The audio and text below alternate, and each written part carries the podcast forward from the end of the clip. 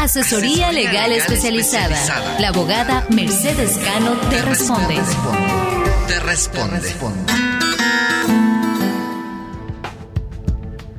Hola amigos, desde Nueva York para Horizonte Migrante, aquí Mercedes Cano y respondiendo una pregunta que nos han enviado uno de nuestros seguidores acerca de las obligaciones del empleador sobre la nómina de los empleados.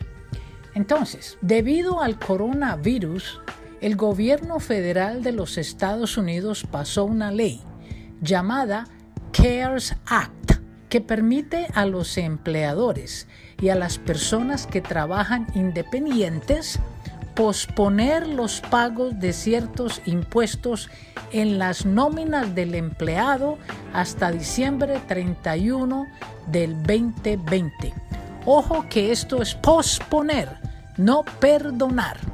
Hablemos un poco de esto. En los Estados Unidos, cada empleador debe de contribuir al pago de ciertos impuestos y beneficios del empleado. La ley de impuestos exige que entre el trabajador y el empleado se paguen por cada salario un total del 15.2% del salario. Entonces, si usted se gana 100 dólares, 15 dólares son del gobierno federal.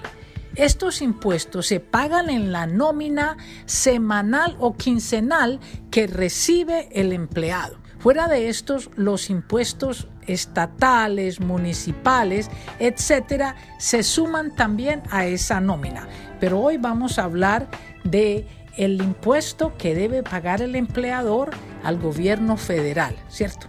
Ese 15-2% de la retención de los salarios va al fondo de pensiones y futuros costos de la salud para todos aquellos que logren retirarse.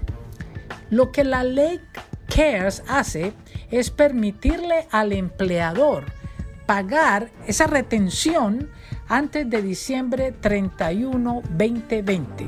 O sea que la persona en este momento, cuando le pague la nómina, cuando le dé el cheque al empleado, solamente va a sacarle de ese dinero el impuesto que tiene que pagar el empleado. El empleado paga el 7.6 del dinero que se gana.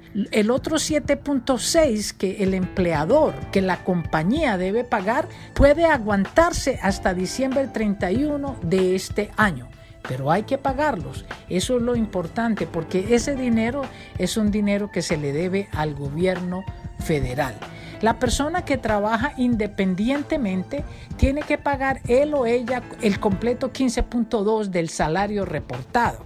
Entonces la persona que es independiente, cada vez que reporta un salario, debe de guardar ese dinero y cada tres o cuatro meses hace un acuerdo con el gobierno federal y manda a pagar esos impuestos del, del salario. Entonces, mientras usted más reporta en su salario, más le retienen de impuestos y asimismo más alta podrá ser su pensión. Y lo mismo que si usted trabaja y reporta muy bajo, y paga bajos impuestos al gobierno, su, pensión será igual de baja. Estos impuestos se pagan bajo un número único de cada persona que está autorizada para trabajar en los Estados Unidos. Ese número se llama en inglés el Social Security Number.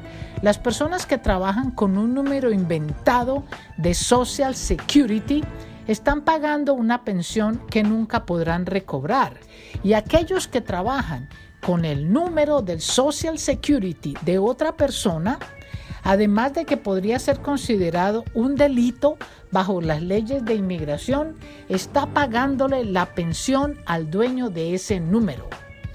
Las personas que trabajaron con su propio número de Social Security pagaron su pensión y no fueron deportadas por una felonía pero fueron deportadas por otra razón, puede ser un delito pequeño, puede ser abandono de la residencia, porque usualmente eh, los que deportan son aquellos residentes que incurren alguna falla, podrían buscar la manera de tramitar los beneficios de su pensión desde el país donde fueron deportados. Entonces, si usted trabajó aquí 15 años, lo deportaron hace 10 años y ya usted tiene la edad de retirarse, eh, los 66, usted puede buscar aquí quien le ayude a tramitar esa pensión, por pequeña que sea de los 10 o 15 años que usted contribuyó al fondo de las pensiones y de los beneficios para los retirados. Bueno amigos, entonces tenemos que tener en cuenta que las compañías, el empleador o el empleado independiente podrá aguantar el pago de los impuestos a la nómina que se hacen usualmente semanalmente, lo pueden aguantar hasta diciembre 31 del 2020, pero ahí lo tendrá que pagar. Entonces, dependiendo pues de, la situación de cada persona, eh, hay que tener esto en cuenta porque a veces pagar todo de una es muy difícil. Bueno amigos, los dejo con Horizonte Migrante. Muchas gracias por tenerme en el programa. Asesoría legal especializada. La abogada Mercedes Cano te responde. Te responde.